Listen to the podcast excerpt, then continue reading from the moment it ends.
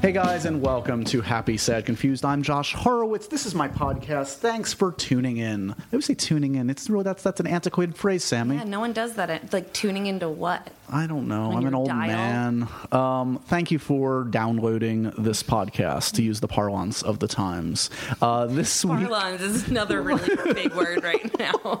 I am very in tune with how the kids speak. Mm-hmm. Um, here's two words that come up from the kids' mouths: John and Krasinski.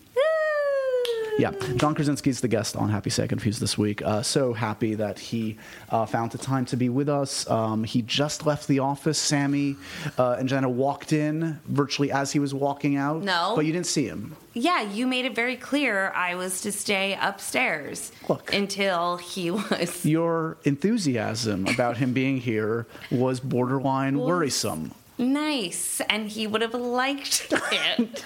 as you jumped into his arms. yeah, you would like it. Do you know what we didn't address with John when I spoke What? to him? Uh, yeah, he's he's a tall drink of water. He's a tall man. Uh huh. Don't I know it? Um, do you know how you know he has two older brothers? Mm-hmm. His brothers are even taller. His brothers are like six six and six ten. what six ten is I- seems uh, yeah, not that's safe. yeah, I know that's that's borderline like. Yeah, you can't walk into buildings. like you need custom buildings. Interesting. It's really, really interesting. Apparently not fascinating enough for me to bring up in the conversation today. Yeah, and everybody's on the edge of their seats right now. That was going to be the 51st minute of our conversation. We just didn't get around to it.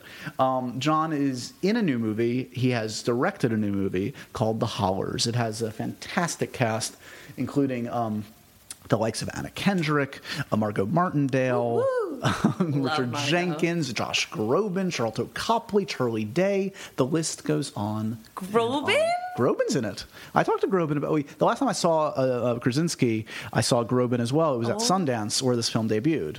There is like this perfect world where everybody in it is John Krasinski and Josh Groban. Yeah. And they all just have like floppy hair and like, you know, really sweet well, he, sweetness. he did assemble like yeah a very sweet cast. All these people are great people and fine actors and this is um, kind of a family dramedy the kind of film that um, i dig i assume you probably I enjoy and, uh, and and frankly the kind of film that doesn't get enough play in theaters nowadays because there are too many damn superhero movies taking up the multiplex. eye roll, And i love those too but but there should be room for movies uh, the likes of uh, the hollars. So check it out um, opening in theaters soon and support independent film and support our buddy uh, john krasinski.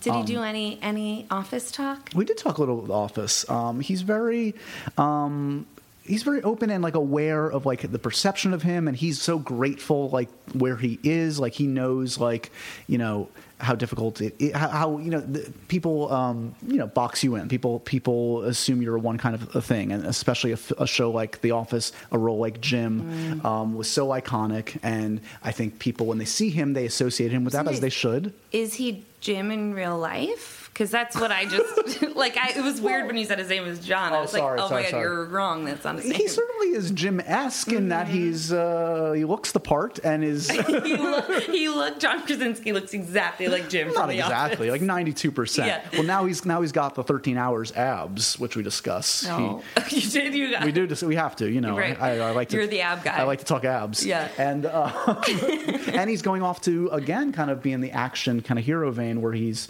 he's doing uh, Jack Ryan, Mm-hmm. um, a TV show for Amazon. That sounds really cool. We we talk about it. It's like um, ten episodes, but the idea is to kind of like do almost like a, a movie each year, like a, a ten episode story each year, um, and they're shooting it.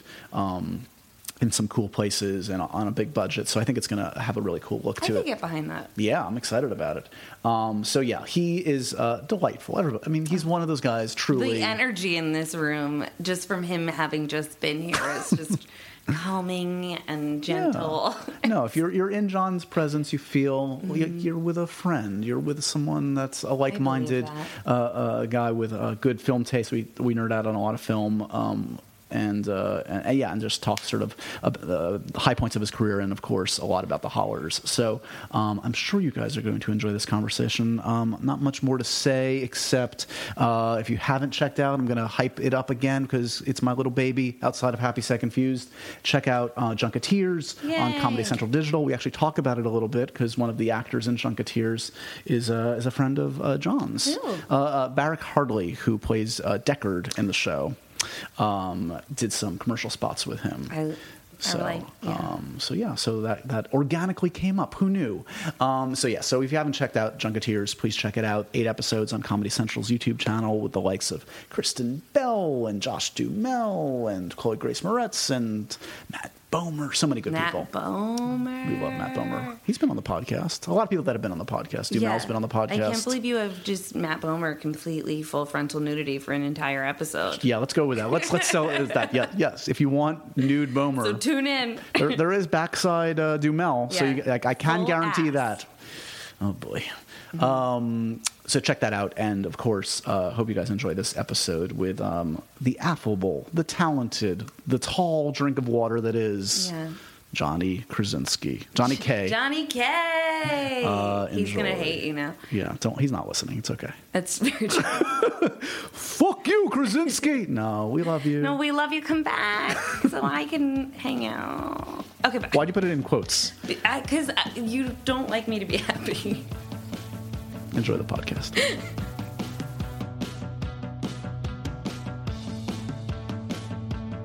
It's really freaking me out. Michael Shannon or this? Oh, the, yeah, that. Can you tell who that is, Mr. Krasinski? J Law and Cooper. Wow, you're you're an aficionado of, of if they made it. Well, as a It's- former Conan intern, you know if they made it well. Exactly. Back in the day, remember that? Did they still do that on the news show? I guess that was think so. property of NBC. Yeah, yeah. That whole thing. Man, that was. Everybody always asks, like, what's your biggest influence comedically? It's always Conan. Me too. gr- Conan's like growing Mike up, Carson. we're, we're we're close in age, so I think um, similarly, yeah. You're 20, Conan, right?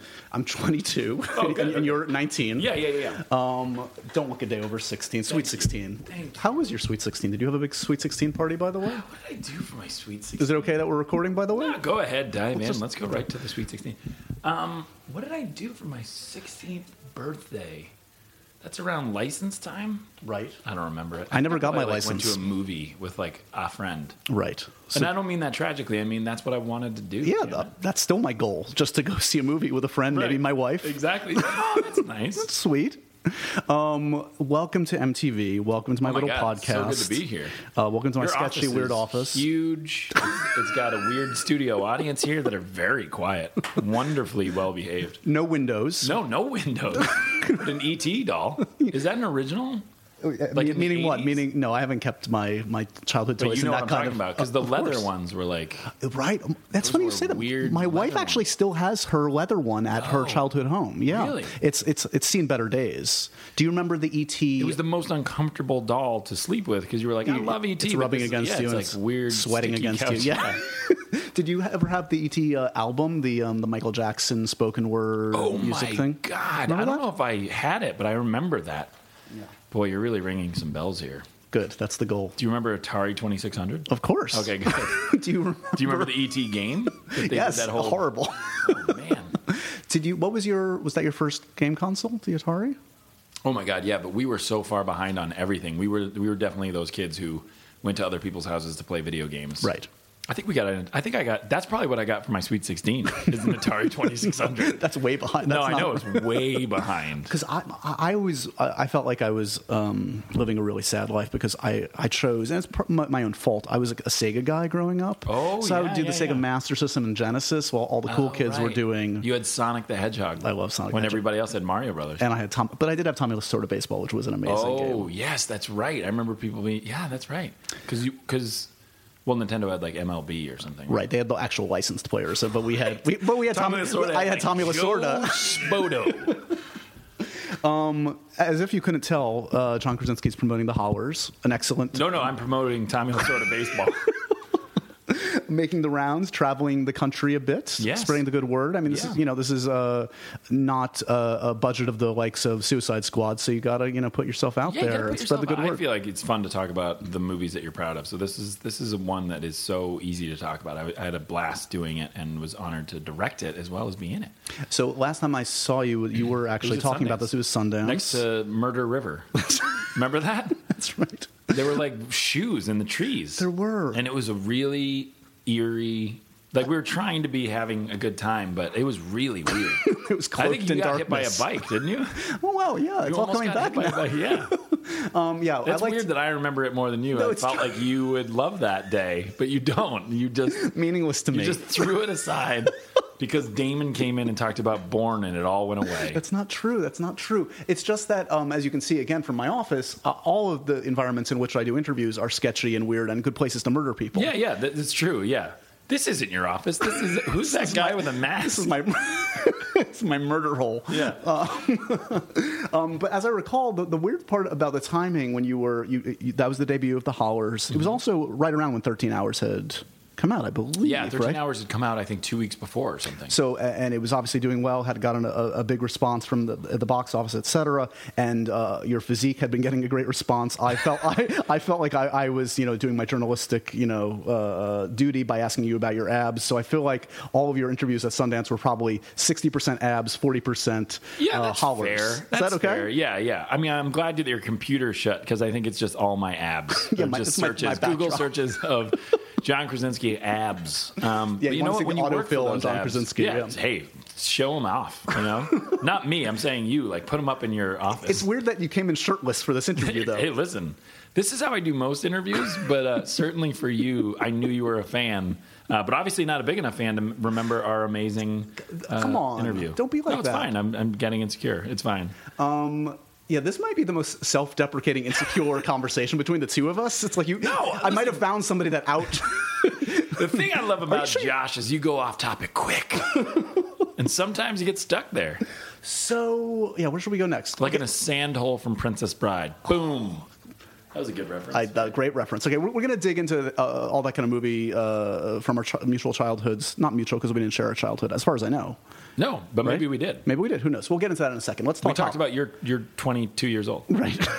Grew up in the '90s. Yeah, yeah. Okay, so The Hollars, obviously a labor of love. Any film that you direct, your second feature that you've directed. Yes. Um, this, I mean, you've talked about this before, and, and I tend to agree. Many filmmakers agree. Um, casting is so important in something like this, and you certainly have surrounded yourself Yeah. uh, with the best of the bunch: Margot Martindale, Richard Jenkins. Yeah, it's funny. I remember hearing. I think uh, I think Scorsese said it in an interview that like ninety percent of your job as a director is done if you cast the right people, which I think is really interesting. And it, it sounds like just a line, but it's really true, especially with something like this. Margot Martindale is phenomenal in everything she's ever done. If you don't know her.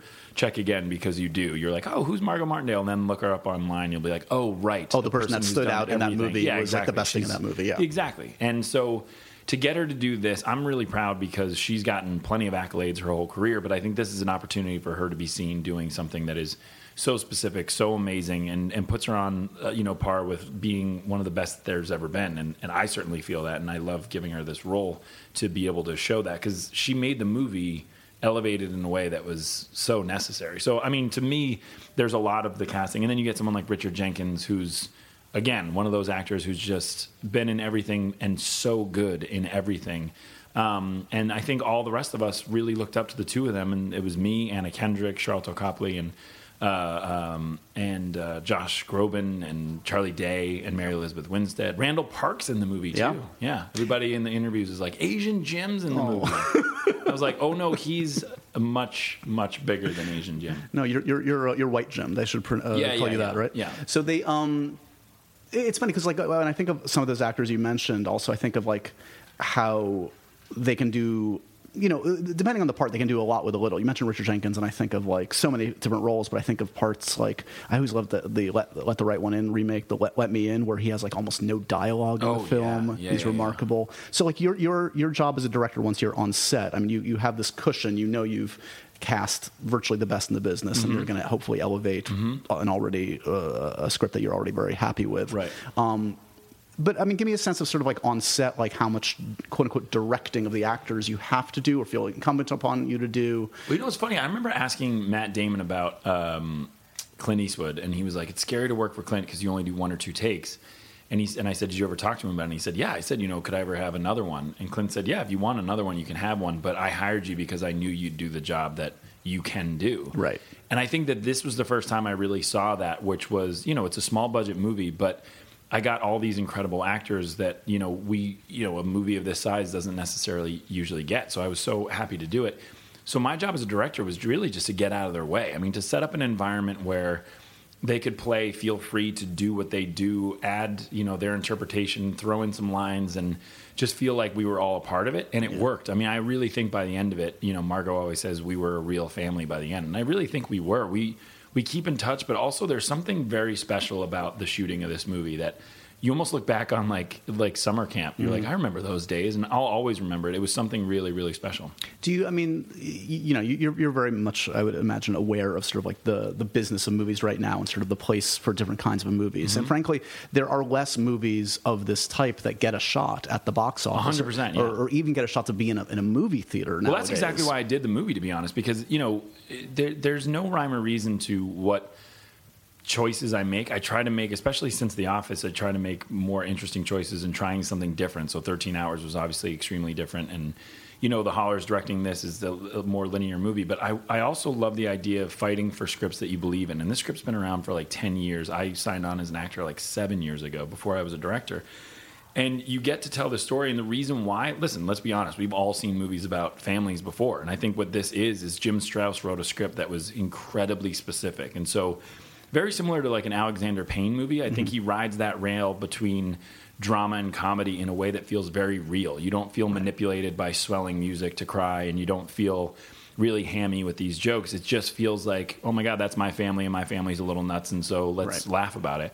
And I think that was the success of The Office. You know, people didn't watch it just because it was a comedy show. They watched it because they had a Dwight in their office or their boss was insane. And so I think that connectivity, that universal connectivity, is is huge. Um, so for me, I, I really wanted to make a movie that I used to watch as a kid. I mean, I think mo- a lot of my favorite movies, I don't know if they'd be made today.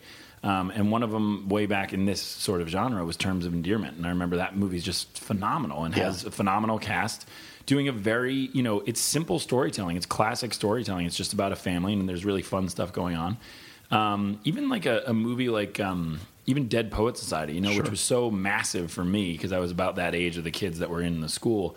But also, you know, just that idea of a really good story that's told um, in an emotional way, has some fun, light moments, but is also connecting to you. And you're right, the, these movies just don't get a shot anymore. So if I was going to do it, I wanted to do it at the level where I could literally look a, a random stranger in the eyes and say, "You will cry in this movie, and you Right. will laugh in this movie." And it's it's one of those movies where my promise is, you paid however much for the ticket. Did did it deserve that money? And Right. I, I think this one does. Do you, do you think that? I mean, I would think as a filmmaker. I mean, certainly as an actor, but even more as a filmmaker, um, there must be something just so gratifying about provoking like a visible emotional response. I mean, It it, sounds a little. Uh, it sounds almost a little callous in a way, but like to see someone's face and be like, "I made you cry." no, it's it's really unbelievable. Yesterday, I was doing an interview, and um, this very sweet woman took about five minutes to start asking me questions, and I, I really felt terrible. I thought I had done something, and she said, "No, my mom." Uh, looks a lot like Margot Martindale, and she has experienced something like this. And I'm not really sure how to begin talking to you about this. And to me, that's what the beauty of movies is. Listen, I want to be taken away to space, and I want to see robots, and I want to see all that stuff. But I also want to sometimes just kick back and, and go through something kind of emotional. And those are the movies I've always loved.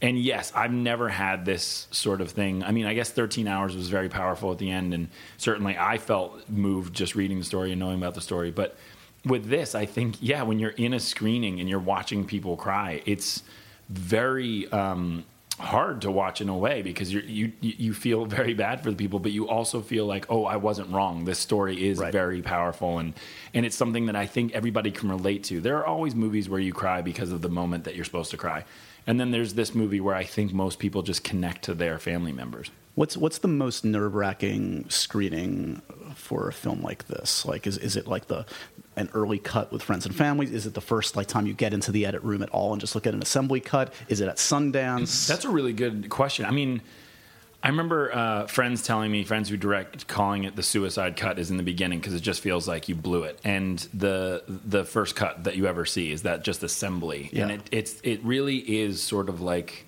this unwieldy. What is this? What are we watching? What did we shoot? Is this all we got? And Yeah. it's very terrifying. But that's a whole different thing. That's almost like shooting in the dark. Yeah, Don, Don Cheadle was in here recently for the podcast, and he said after he looked at that first cut for miles ahead, he literally thought like, "I'm never going to release this film." Like I- he, I had, to, he, had, he had to take same thing. months away Yeah. from the edit room and be like, Ex- "I don't know what to do." I did the exact same thing. That's so funny because, and listen, I've directed before. I, I knew it was coming. All my friends who direct tell me it's coming, and you don't really feel like you don't understand what it feels like. It's so bizarre. It's like buying, I don't know, anything like a car or a house or something and saying, This is exactly what I wanted to buy. And then when they deliver it, it's just like on fire, has no wheels. And uh, you know, there's there's puppies in the burning car, and you're like, "Oh my god, this is a nightmare! Please make it stop." So okay, so flash forward. So that's its own thing. You're saying, Yeah, that's its own thing. But I think you know probably the most terrifying for me was, or or or the one I was most nervous about was Sundance because that's when people are you know.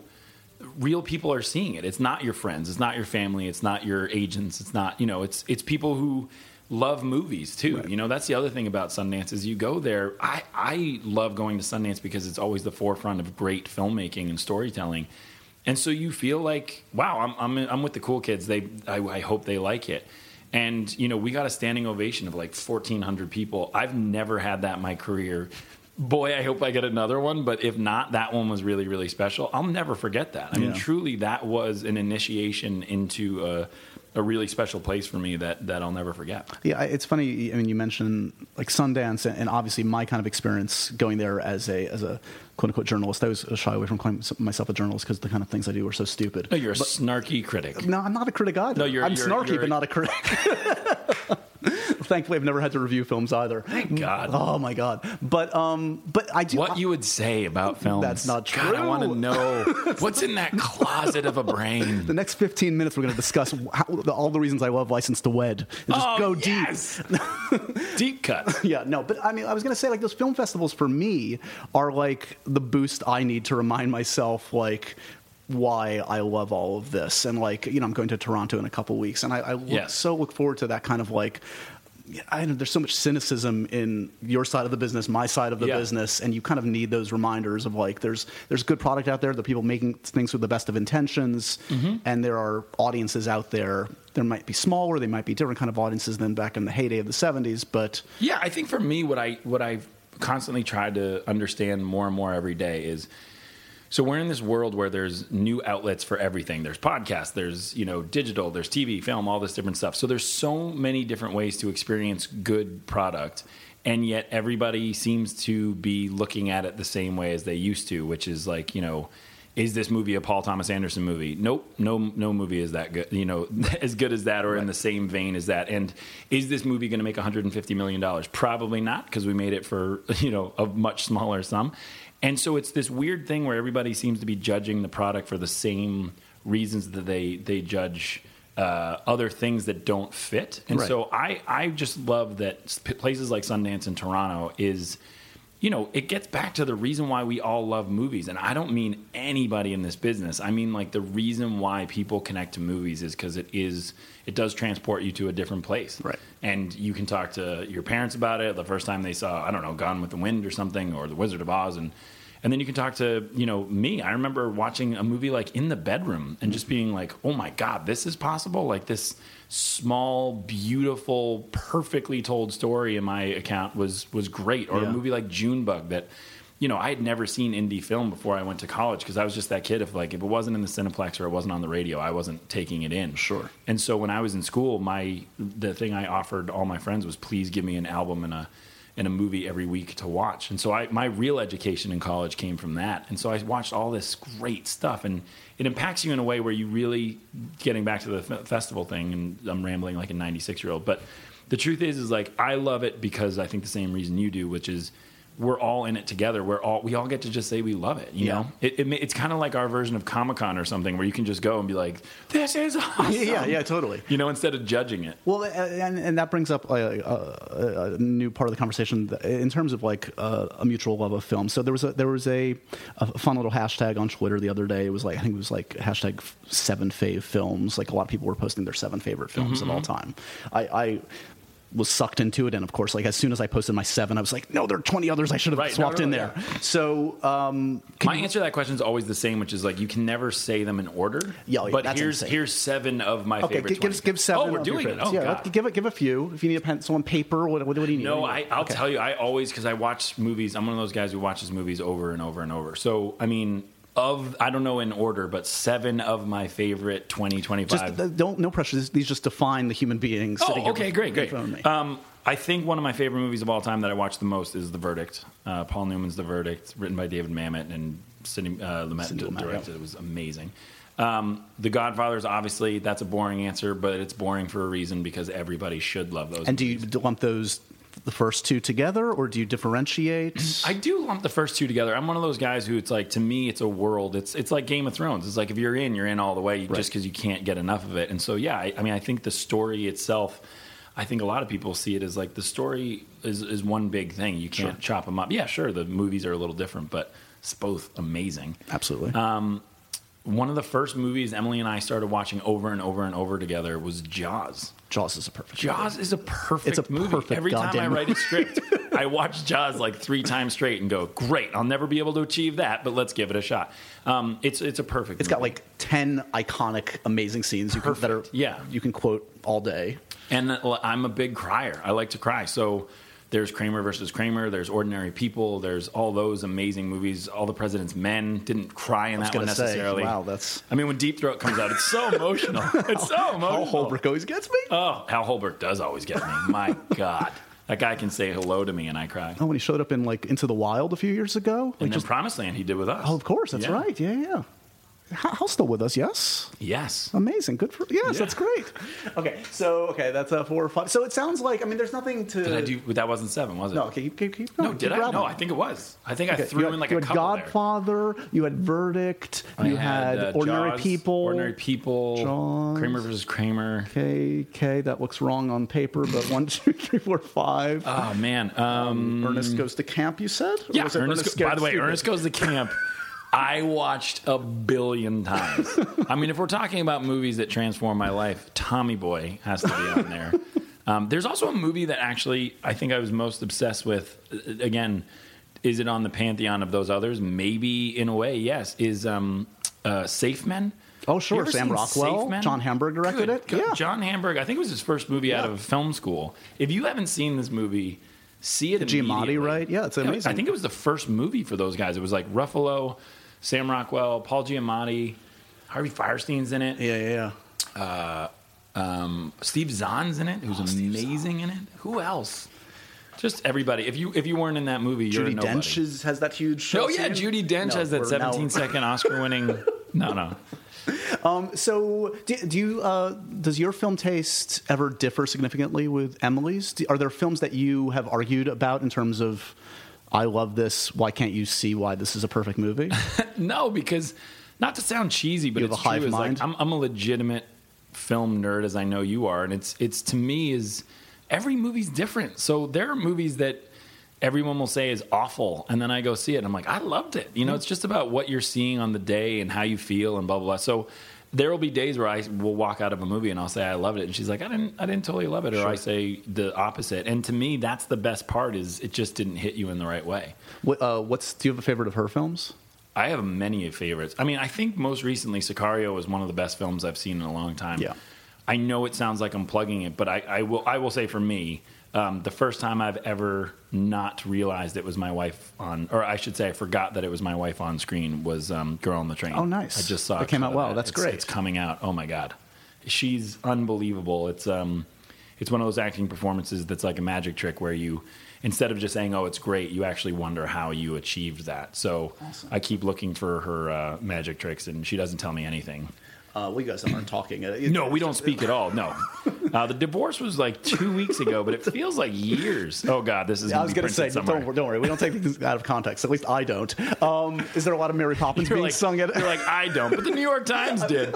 Anyway, I'm not responsible for the rest of the internet. is there a lot of Mary Poppins being sung at home right now? She doesn't sing for me uh, out loud. She, uh, I don't know how else you would sing. That sounded bizarre. Um, no, she doesn't sing. She sings uh, with her eyes to she me. She doesn't sing out loud. I gotta say, one of the most um, insane moments of my relationship with her was I flew over to be with her for uh, Into the Woods for a couple weeks, and they went into the studio to pre-record the songs. And I swear to you that I have never heard my wife sing a note. It was like finding out your like partner has a superpower. Ex- like that's exactly what I say. So there's like a 125 piece beautiful orchestra. There's Rob Marshall who's like, "Oh, this is great. You're gonna love it." And I said, "Oh, I've never heard him sing." And he did like the slowest, most dramatic take and was like, "Oh my god!" And he was, and he just did this thing with his hand. He just cued the orchestra, and she started singing, and I just wept.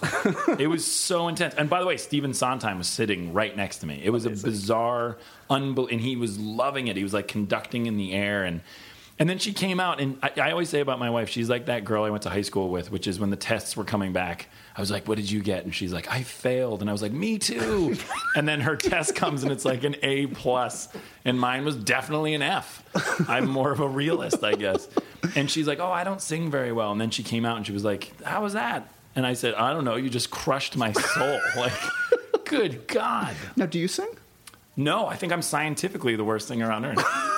it's been tested.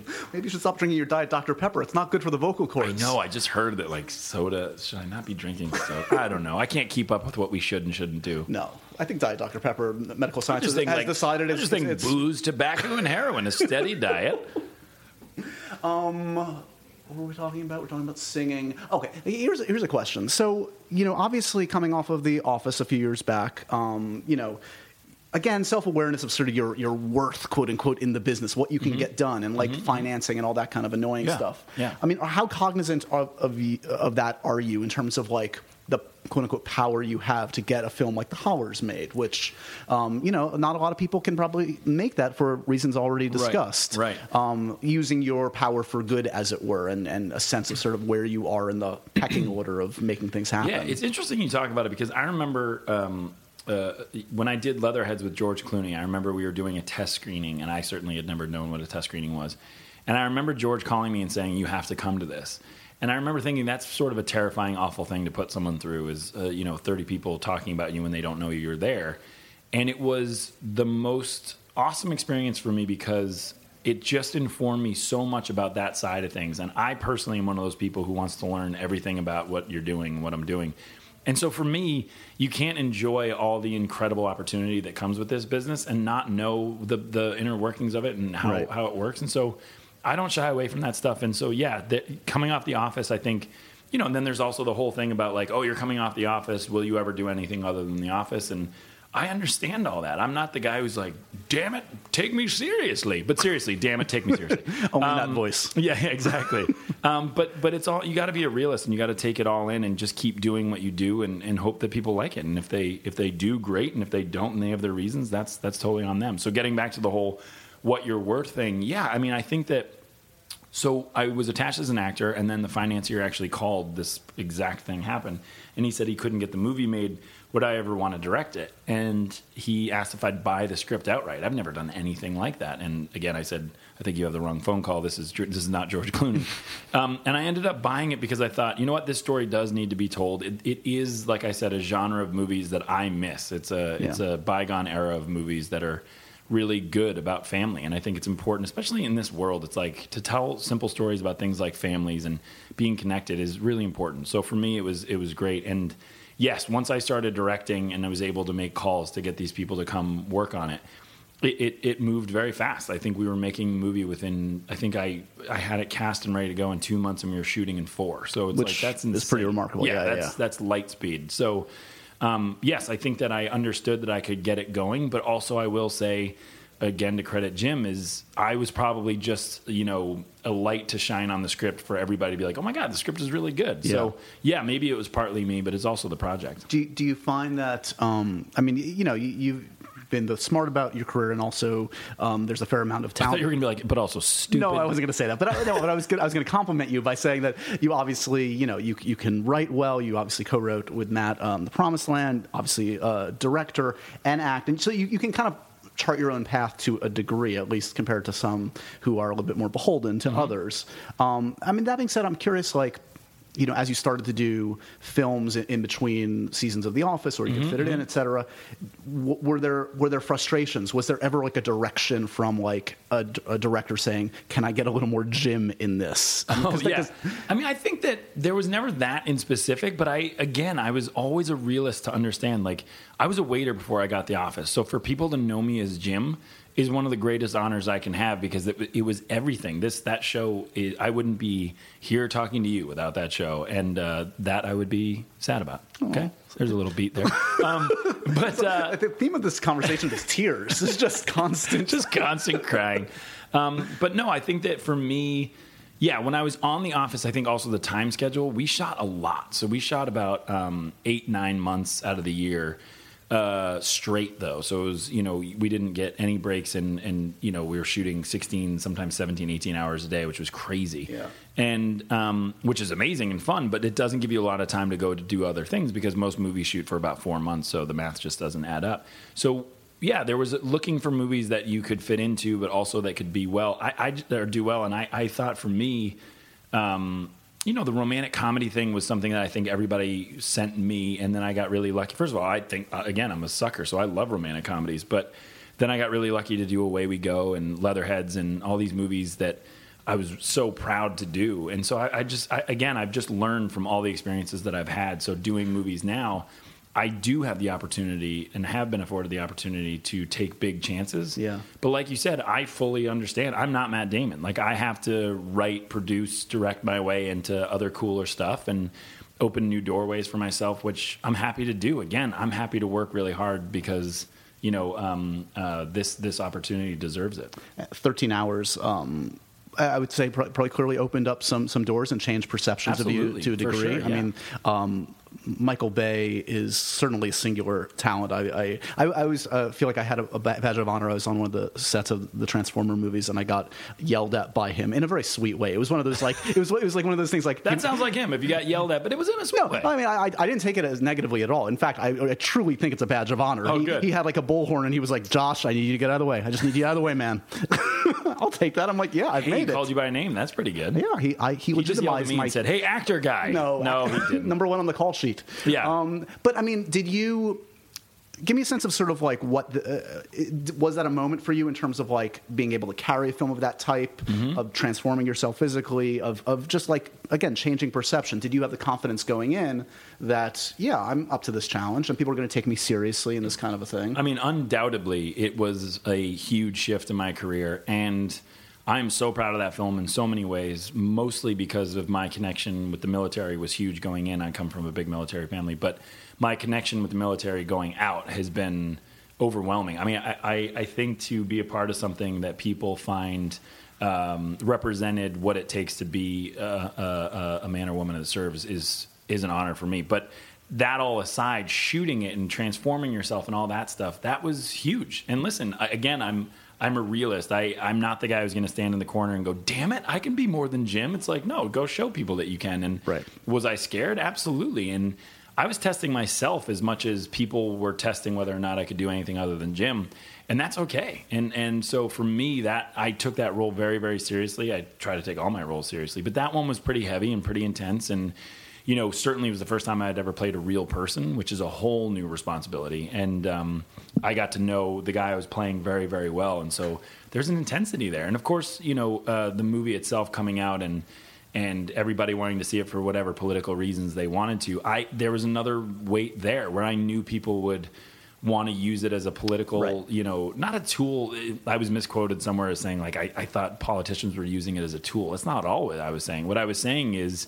Um, don't don't say go see the movie because it's such a political Right. thing. Go see the movie because it's about guys that we should all be saying thank you to. You know what I mean? And and what they represent are the men and women we should be saying thank you to every day. I wasn't saying that they were trying to use the movie to promote their own uh, campaigns. But the old internet, the old internet got me. Well, the, uh, it's also interesting. I mean, I, one would argue perhaps that um, you know you're g- going off to do this Jack Ryan series soon. I would imagine. Mm-hmm. Yes. Um, and I could see a potential connection there. If, I don't know if that was going to happen, regardless of. Oh, there 13 was a direct connection. The the the uh, Amy, who's the amazing head of Paramount Television, saw an early cut of uh, 13 Hours because Paramount did it, and she said that when she saw the the movie, she was like, "Oh, he can. That's our Jack Ryan." Nice. And I didn't know anything about that they were doing Jack Ryan. And when my agent called and said that, I thought, well, there you go. Like I, I never would have gotten this role had I not done 13 hours. And that's the beauty of you know what we do is that you can try to transform yourself and push what it is that you do. And um, so I'm I'm so psyched to do Jack Ryan. I'm also totally terrified. I can't be like the super confident guy who's like I'm gonna kill it. It's like no, it's gonna be it's gonna be a really new role, and I I love taking that stuff on. And I personally think you know the pitch to me from Carlton Cuse, who was the showrunner, he just said. You know, perhaps this long form version of a 10 part movie every year will better serve the books because it's hard to jam those books, which are long and they have Right. a lot of stuff going on in them, into two hours.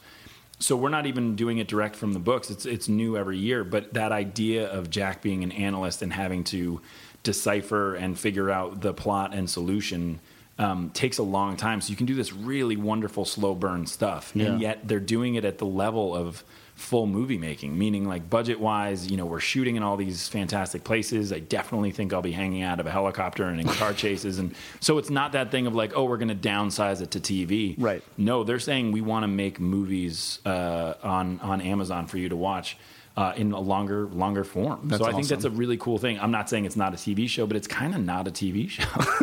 Well, it's, it's it's cool. I mean, it's obviously a character that a few notable actors have had a, have a, had a crack at. And, Yes. speaking of like perfect movies, I mean, I, to childhood, Hunt for Red October is like one of my I agree. favorites. That's my favorite. I mean, Harrison Ford's amazing, I but mean, I'm, yeah, I'm impartial to Alec Baldwin mostly because he'll kill me if I don't say it. Hunt for October is my favorite. Um, I'm kidding, but Alec, I'm coming for you. I'm basically going to redo every role you've ever done better. Ooh, Miami Blues next. What are you going to do? That's a good Miami one. Blues, maybe Beetlejuice, Oh, Beetlejuice.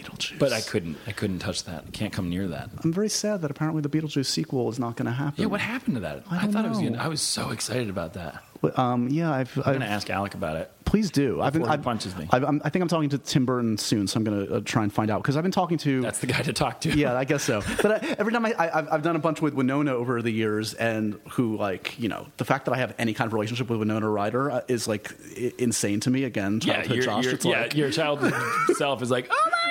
Yeah, pretty. I, that, I think that actual sound has come out with me when Oh, I'm talking good, to her. good. It's not very uh, ingratiating or good, but um, she seemed so hopeful last time I spoke to her, and now our dreams are all crushed. I heard uh, again. I only You know pick up tidbits. but- I, I know nothing, but I, I you know, I'm, I was reading along with you where all the, I love rumors and stuff like that. Like what they're doing that So- about movies, not like rumors like Josh killed someone, but. Not a rumor; it's documented. Oh, jeez! Um, I'm part of MTV's X-Con program. It's Oh, really God. sweet. Oh, that's sweet. a second shot. Oh my god!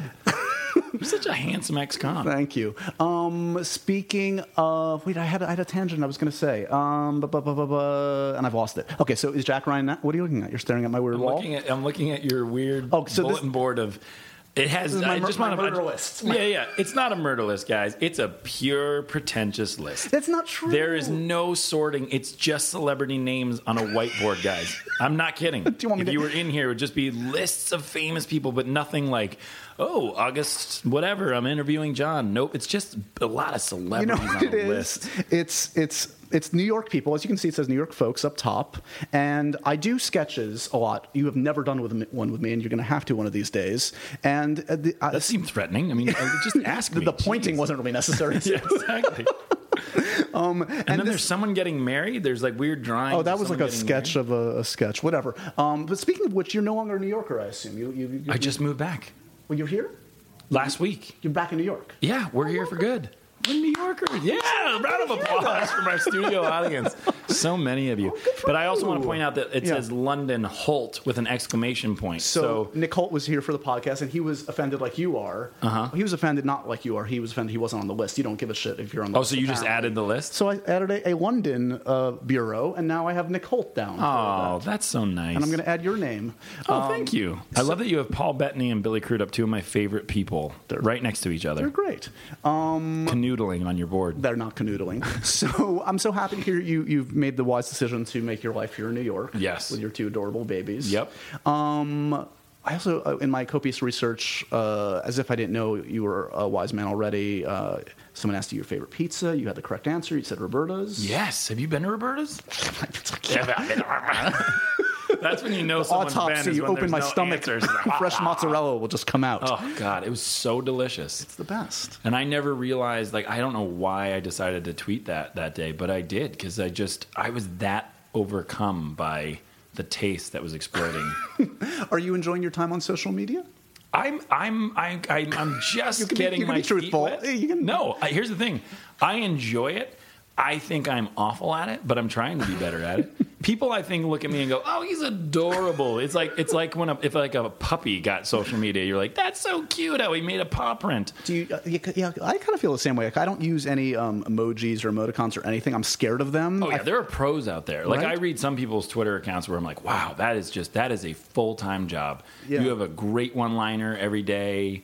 You have an incredible uh, way of showing me behind the scenes of whatever you're working on, and like I just feel like we're best friends. What's your What's your criteria for following somebody? I was looking through your followers to see if I could find any kind of differ- differentiating. Usually, when people are like, "Oh man, why don't you follow me?" I go, "Oh, sorry," you know, and that's really what it is. out of Like, guilt, Yeah. basically. Oh God, sorry, Chris Evans. Yes, of course I follow you. You follow a mutual friend. I was intrigued by because it's not necessarily someone the general public knows, but I've worked with him recently. Is uh, uh, Barrick Hardley? Oh yes, Do you know Barrick? Very well. He did these Budweiser spots for us. Okay. that never saw the light of day. It was very, it was very complicated and I, it was terrible. They were so good, but it was terrible how they didn't get to see the light of day. But it was, um, it was a campaign that a buddy of mine, Danny Stessen, who uh, we actually produced this amazing Adult Swim show Right. called Dream Corp LLC. That's all Danny's. Danny's probably one of the most talented. Incredibly special people I've ever met, and the reason why is because no one else could ever come up with the things that he thinks of. And you'll find out when you see Dream Corp LLC Mm-hmm. I that can't I am wait. very right. Um, yeah, it comes out I think in October. Very It's gonna be great, yeah. Oh, anything on you know Adult Swim is usually has good taste in Adult insane. Swim's the best programming on television. Yeah. Yeah. Uh, well, Barrick, you're going to need to uh, to plug my own material. Uh, you're going to need to check him out in uh, Junketeers. We've done. He's. In Oh, my- I heard about this. Did you hear about it? I did. Oh, good. I good. just heard about it on the way over. Fun, fun. Uh, yeah, so he's one of the correspondents in our little Oh, he show. is? Yeah, he plays kind of like our Uber movie. This is on Comedy Central Comedy Digital. Central Digital. Yeah, yeah, yeah. And how's it going? It's man. Thank Is you it? for asking. You don't need to uh, feign ignorant, uh, feign uh, interest. You, I, I No, know. I'm very interested. No. I actually think that is a world rife Thank you. with comedy. Well, we've been talking about it for years. Everybody on all sides of the junkets know how absurd that process is. Right. What was your first junket? Do you remember? Uh, uh, and did it blow your your Oh yeah, mind definitely. apart? It was um, definitely licensed to wed. Yeah. and it blew my mind in every single way because one of the most important ways was because I still couldn't believe that I was like friendly with Robin Williams, and he burst into my interviews like three or four times, and I was just praying that that would be the only interview they used Right. because it was no, but it was it was amazing. I think it's you know it's it's interesting because you know, you do a lot of interviews in one day about the same thing, and a lot of people are asking the same things. So it's always really fun when you meet people s- truly like you who actually ask questions that you want to talk about or get psyched about. Um, speaking of interesting, fascinating questions, I've, I've definitely asked you about this before, but again, just in talking about the evolution of a career, um, one of those uh, silly things that came to light was that you were up for Captain America. You were, Yes. you were one of the, the final guys, whatever Yep. that means. Yeah, Um, I'm probably going to be darted in the neck, but I definitely wore the suit. One did you really? Yeah, Oh my god. I can tell you, I didn't look as good as Chris Evans, but it looked good, but not. I hadn't 13 did your, hours wait, it yet. Did your voice crack like that Yeah, when you it were? I look pretty good, and that lost you the job. shield! A question mark. They're like, you were you gave a great audition, but they're like, first of all, you don't hand the shield; it flies to you, you dummy.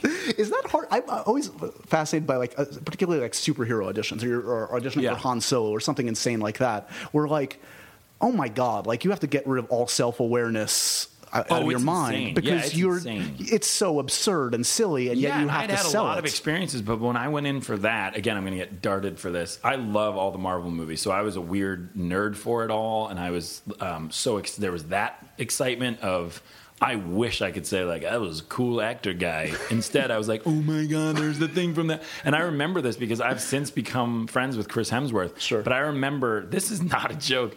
I was putting the suit on and it was only like waist high, so I think I was still shirtless. Which again, I hadn't 13 hours it yet, so.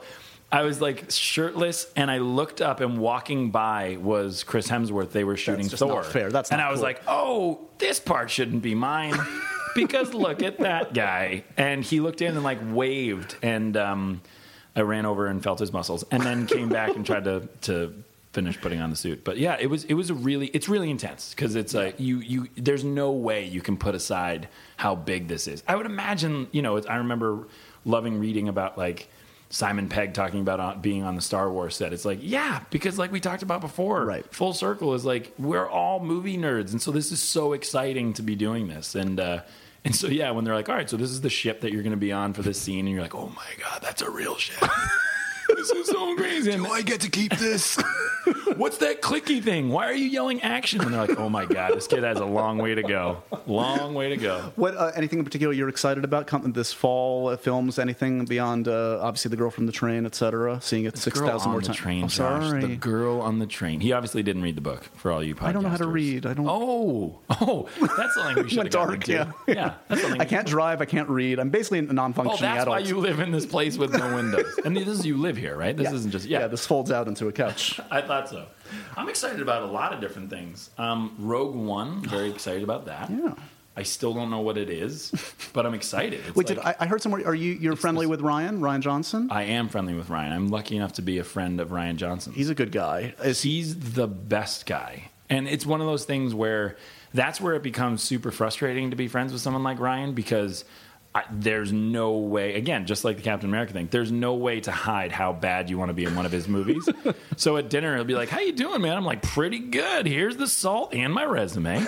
and he's like, that's super weird. But uh, no, Ryan was like, he, Ryan also is one of the people who I'm lucky enough to have in my stable of great friends who, when I did direct this movie, um, I had him come in and, and watch cuts. So like that's Oh, nice. the best part about having friends that are that smart, that Yeah. talented, and that kind that they come in and they do stuff like that for you. Uh, let's wrap up our, our time together with a couple random questions from an Indiana Jones fedora. Okay, perfect.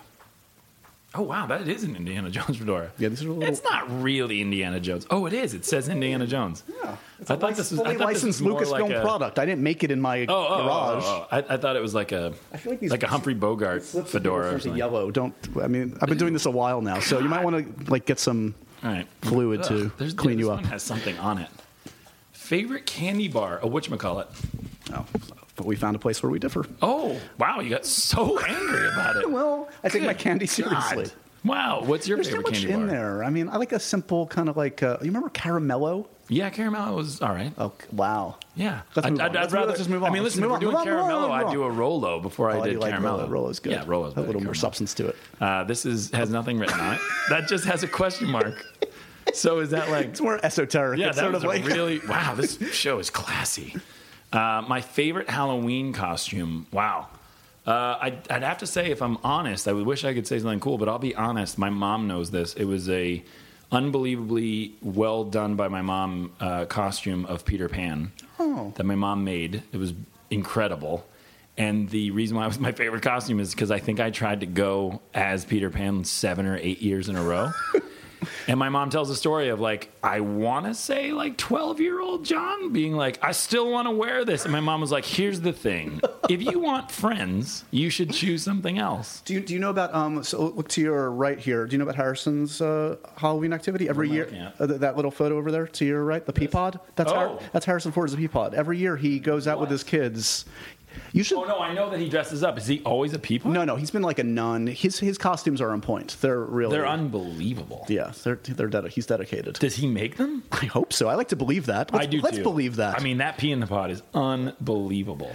let's uh, let's end our uh, wonderful chat today on reveling in Harrison Ford's Peapod costume. Is Pa- are you and Paul Rudd at Dave and Buster's? we went to Dave and Buster's. Yeah, Wow. it was a fun time. Oh, that's nice.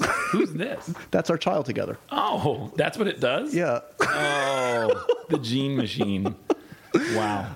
Um, congratulations on the Hollars. Everybody should check it out. It's a, a great piece of work, an amazing ensemble, and you know uh, these kind of films, these smaller films, they, they need love out there. They're you know Suicide Squad will get its money, guys. Yeah, yeah, let's, exactly. let's let's support the Hollars. Um, check it out. It opens August 26th. August twenty sixth. Uh, John, it's always good to catch up with you, man. Absolutely, you too. What Thanks was your name again? That's just not cool. We're, we're keeping. just cut we're gonna edit that out. Yeah, exactly. Don't tell me how to edit my show. Good to see you, man. Thank you, dude. um, that's hilarious. But thank you.